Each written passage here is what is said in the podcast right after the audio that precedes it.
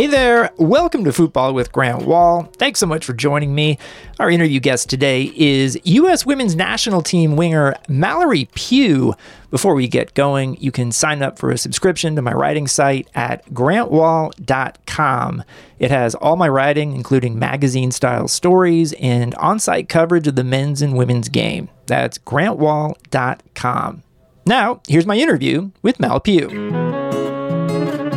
Our guest now is lighting it up in the NWSL and just rejoined the U.S. women's national team for two friendlies against Colombia ahead of next month's CONCACAF World Cup and Olympic qualifying tournament. Mallory Pugh has six goals this season for Chicago and will play for the U.S. against Colombia this Saturday at 7:30 p.m. Eastern on FS1. Mal, congratulations on everything you're doing, and thanks for coming on the show. Yeah, of course. Thank you for having me. So you're back home in your home state of Colorado for this US yes. game.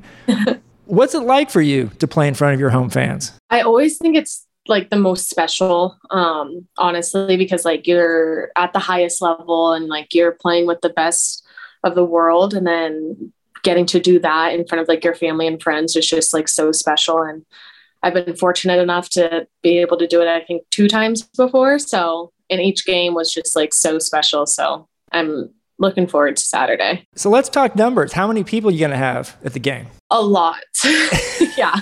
Me and Lindsay, it was so funny. Me and Lindsay were like texting all of everyone about like, hey, are you using your tickets? Like, can we have your tickets? So um, I think we actually like are both able to get as many tickets as we need. So it all worked out. But yeah, then I think the games sold out or close to being sold out. So yeah, it's gonna be it's gonna be really special. Well, you mentioned Lindsay Horan, who actually was just on my podcast a couple of weeks ago around the Champions League final that Lyon won, and it seems like Colorado players are sort of taking over the world. Um, how far back do you go with Lindsay? Yeah, I so in club, like I never actually like played against her. Um, I think she was, I think she's like four years older than me, but I first met Lindsay in our, it was her U20 cycle. So we went to World Cup in Canada um, in, I think, 2014 together. So we've been friends ever since. And yeah, I look up to her with a lot of things that I do. She's one of my best friends. And yeah. I, am always curious about soccer hotbeds and it seems like Colorado, the state of Colorado, has produced quite a bit of soccer talent over the years in the men's game, but maybe even more so in the women's game. What's happening in Colorado that produces this talent? Yeah, that's a great that's a great point because it is um I mean there's four of us here right now that are from Colorado and I think that just goes to show like the youth soccer system here. It's just so special. Um, and I know me, um, Soph, and Jay, we're all very fortunate to have great coaches growing up. And um, I think Real just like has a huge, huge contribute um, just to how we play now and just everything that we like are as a player. I think that I can't really speak for Lindsay because she played for Rush, which is like our rivals. But I don't know. I think um, it is funny just to see like see how many people are coming out of Colorado and like even like the girls younger than Soph and Jay. Um, it's really special, and I don't know, maybe it's the altitude that we're able to like more. nice. I don't know. So I wanted to ask you about something that Vlatko Andonovski, the U.S. coach, said last week in his media conference around the announcement of this roster. And he gave you this giant public vote of confidence and basically said, you know, Mal's going to start. And, and I, I plan on using her as a starter, and I don't see that changing uh, this window at all.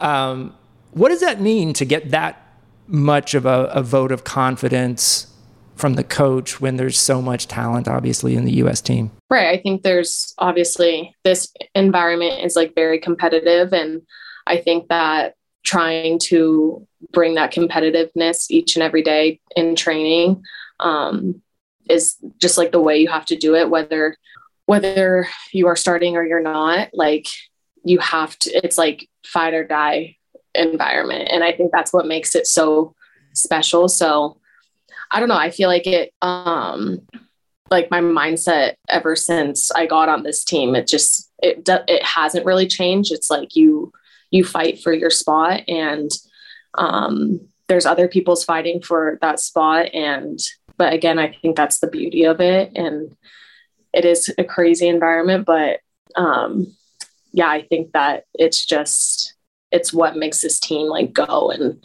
um, what has made us so successful. You know, it's awesome to see you doing this well, both in the league with the national team. And it's a little bit of a reminder, I think, to everyone, fans and media alike, and everyone that like progress in this sport is not a linear deal because you know I remember covering you at the 2016 Olympics and I know you weren't on the Olympic roster last year and wanted to get a sense from you about how you've approached that, what has led to what you're doing now at such a high level. Yeah, I think looking back at it, I think that that being off that roster, not being on this team for a little bit was probably a huge blessing in disguise. And at the time, I didn't really, I was, uh, at the time, anyone is like, what is going on? Like, how do you get through this? But um, I think I think any athlete like you just need adversity. Um, you need it, and it just grows your character um, as much as it can impact you on the field. And I think for me, it made me realize how much it made me learn a lot about myself and um, like as a person. And then I think that translated to be me being me on the field. So yeah, I think it was obviously at the time it was like really hard and tough, but also I saw the positives out of it and I ran with those. And um, yeah, I don't know. I was kind of going with the flow. yeah, no, it's, it's really cool. I mean, like, I wonder who, were there any particular things that someone said to you during the, the tough stretches or anything that really stood out to you that, that helped you either from a from a mental approach or even you know changing your routine or, or doing anything differently to prepare? Yeah, I mean, honestly, it was like a whole like it was like a whole body, like mind, soul, physical, like literally shift. It was crazy. Um, I think, yeah, mentally, like I work with a sports psych. Um, more so like not even a sports psych because I've learned to come like or learn to see that me as a person like off the field is if that is like whole and complete then you're going to see that on the field. So um really just like working more so it wasn't even like soccer related. Like soccer is like the easy and fun part you know? I think there was just like a bunch of other stuff that i made like a big deal and it shouldn't have been a big deal. So um yeah, I feel like I kind of like I say to people like I I stepped away and I feel like it was it was good because I was able to like realize what is important in my life and like um and then also like soccer is a game, you know, and like we're all very blessed and fortunate to be able to play this game as a job. And we were all given this platform um, to like be positive and change the world. So I think that looking at it like that and not so much as like the stresses that come with it, I think that really helped shift a lot too. No, that's fascinating. And I appreciate you sharing that. I mean, like, in terms of the non soccer stuff that you felt like you needed to work through, like, what, what was that? What was the stressful stuff? Yeah, I think, I think just realizing like, I think I put soccer as like I identified myself as like soccer, like that's it, you know? And I feel like when you get wrapped up in just that, like I'm, everyone is like so much more than just like a soccer player or a football player whatever, you know? And the more I was able to like connect with all those different things and like not put soccer like at the top, I feel like I was able to like become more whole and complete. So then obviously that translated to on the field, if that makes sense. It does. And I, I talk about this actually with my wife a lot, which is like trying not to define ourselves just by what we do work wise. And um, it sounds like that can be a helpful thing for a lot of people. Um, for and, sure. Yeah, and and also learning that just because you're really good at something, even in your job, doesn't mean you always enjoy it. and so yeah. uh, there's something to that as well.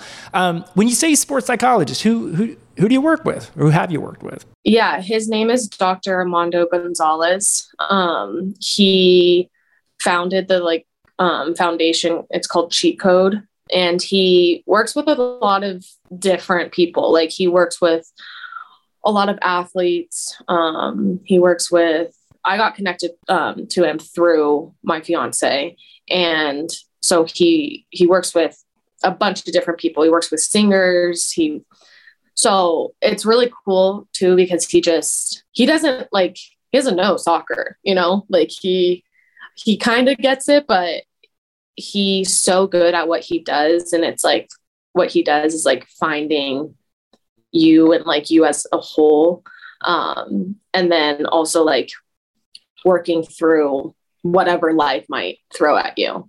Um, so yeah, I meet with him like once a week and sometimes he does this method called like brain spotting and it's super interesting. It's just you are like listening to this bilateral music and it's like kind of rewiring your brain and like the way the connections and everything work. I don't know the exact terms but it works. Um it's amazing and so yeah i work with him like probably once a week sometimes do that sometimes don't so yeah it's it's been great. It's literally changed my life. So that's really cool. I was going to ask you later on here for any listener who has been like not been living under a rock. Your fiance mm-hmm. is Dansby Swanson from the Atlanta Braves. Um, mm-hmm. And I was going to ask you, like, how have you sort of influenced each other? You're both professional athletes uh, in terms of how you know helpful things to approaching the way you do your sports. Yeah. I mean i feel like looking back over the past like four years i feel like we've both have grown so much in our careers. And it's funny because i feel like dansby now he's like he's like fig- finally figured out what works for him. And i feel like i have too. Um i don't know how that process like went down i think it was just again probably with Armando because we both work with him. Um, but yeah, it's it is nice having baseball world and soccer world are like completely different, obviously. But um, having someone that he's very competitive, so he gets he gets the competitiveness um, aspect of everything, and he's like such a winner, and all he wants to do is win. So taking tidbits of that from him is always helpful. Um, I wanted to ask you just about your thoughts on the current state of the U.S. women's national team because big games coming up. Uh, I'm going to be in Monterrey covering that qualifying tournament for the World Cup and the Olympics. And there's been a fair amount of change since the Olympics in terms of just who's been called in. You know, that's changed from camp to camp. How do you view things right now with the national team? Yeah, I think the environment is very, very good. I think that um, it's it's I feel like it's nice to have Pinoe and Alex and Becky and Car- or um, Kelley and some like experience because we do have a lot of younger players and um, so I think that I don't know I I just think that the vibe is like really good and um, I think anytime that you just like feel it and like you have that feeling I think that hopefully can translate onto the field and going into a major tournament i think that it's just important just to have um, experience and different different viewpoints of um, yeah like experience. I think that it's key and i don't know i'm just excited to see because I, I do feel like this group is like special um, because there there's so much different levels of experience and um, i feel like some of the younger girls are just they are very very talented and um, again i think it goes back to the competitiveness part too that we're continuing to build. Did you view yourself as a young player at this point? What you're you're 24, right? Yeah. Um I don't know. It's weird. because like I am like the number is young, but the experience I don't think is that young. so yeah, it's weird. and in, in terms of the Red Stars and the NWSL, like it seems like things are going really well there for the whole team, for you with the team, um, new coach, Chris Petrucelli. Um, mm-hmm. And I, I know you played on, what is it, three different NWSL teams in, in the last few years. Like, yeah. what's going well there? What, what are the factors that go into things going well? Yeah, I think that one part about the Red Stars and what I've learned over the past year is that like that team just like never loses and they kind of just like go about their business and not really in like the limelight of things and somehow we make it to the playoffs every year so hopefully we continue that streak but um yeah i think it's funny because i feel like the environment there is similar to here um just in terms of we have a bunch of veteran players and then we have a bunch of rookies. So it's also like trying just to like balance that and like figure out their culture with that. But at the end of the at the end of the day, we are um, we're getting points and performing, and I feel like every every game we're we're growing, and um, it's a long season. So as long as we continue just to take it day by day and game by game, I think hopefully we'll be in a good position. It's interesting because um, we're recording this on Tuesday. So last mm-hmm. night here in New York, I had dinner with Briana Scurry because she's in town mm. for her book release, and she's yeah, I saw that. Uh, it's it's a really good book.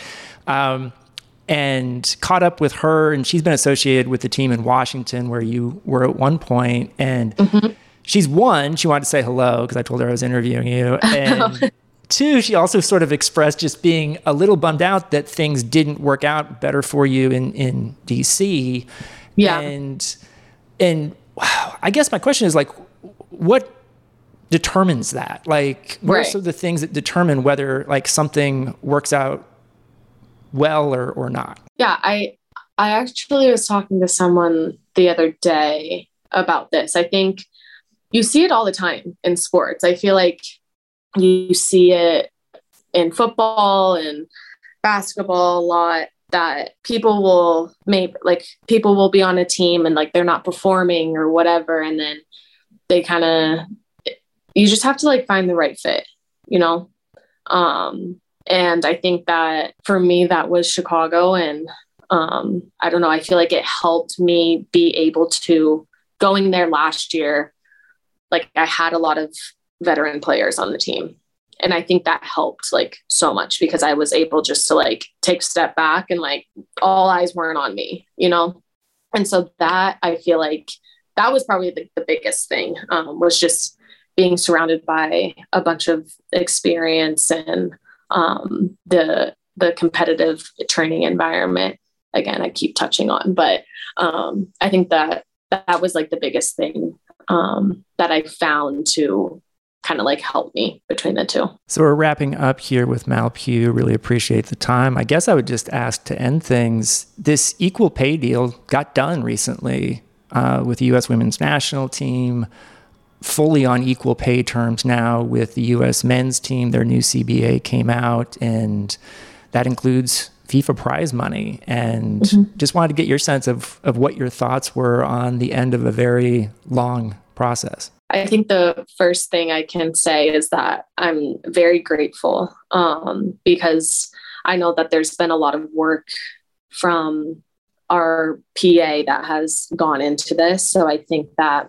just like having a grateful heart and like just being able to actually like change um, and see the change and like be a part of the change and all the people that put in their hours and all of this stuff. Like it, it was crazy. So, um, yeah, I think that I was obviously a young player when all of this started. And so to like see it come full circle is just really cool. And then I think too, hopefully it just continues just to grow the women's game um, and continue just to yeah, just grow it and have young players be able to get even more than what we do now for all the hard work and um, the time that they put into their craft. Mal Pugh and the U.S. women's national team play Colombia this Saturday at 7:30 p.m. Eastern on FS1. Mal, thanks for coming on the show. Of course, thank you for having me. Thanks for listening to Football with Grant Wahl. I'd like to thank Mal Pugh as well as producer Chris Whittingham. You can now sign up for a free or paid subscription to my newsletter at grantwahl.com. The best way to support my work is by taking out a paid subscription. See you next time.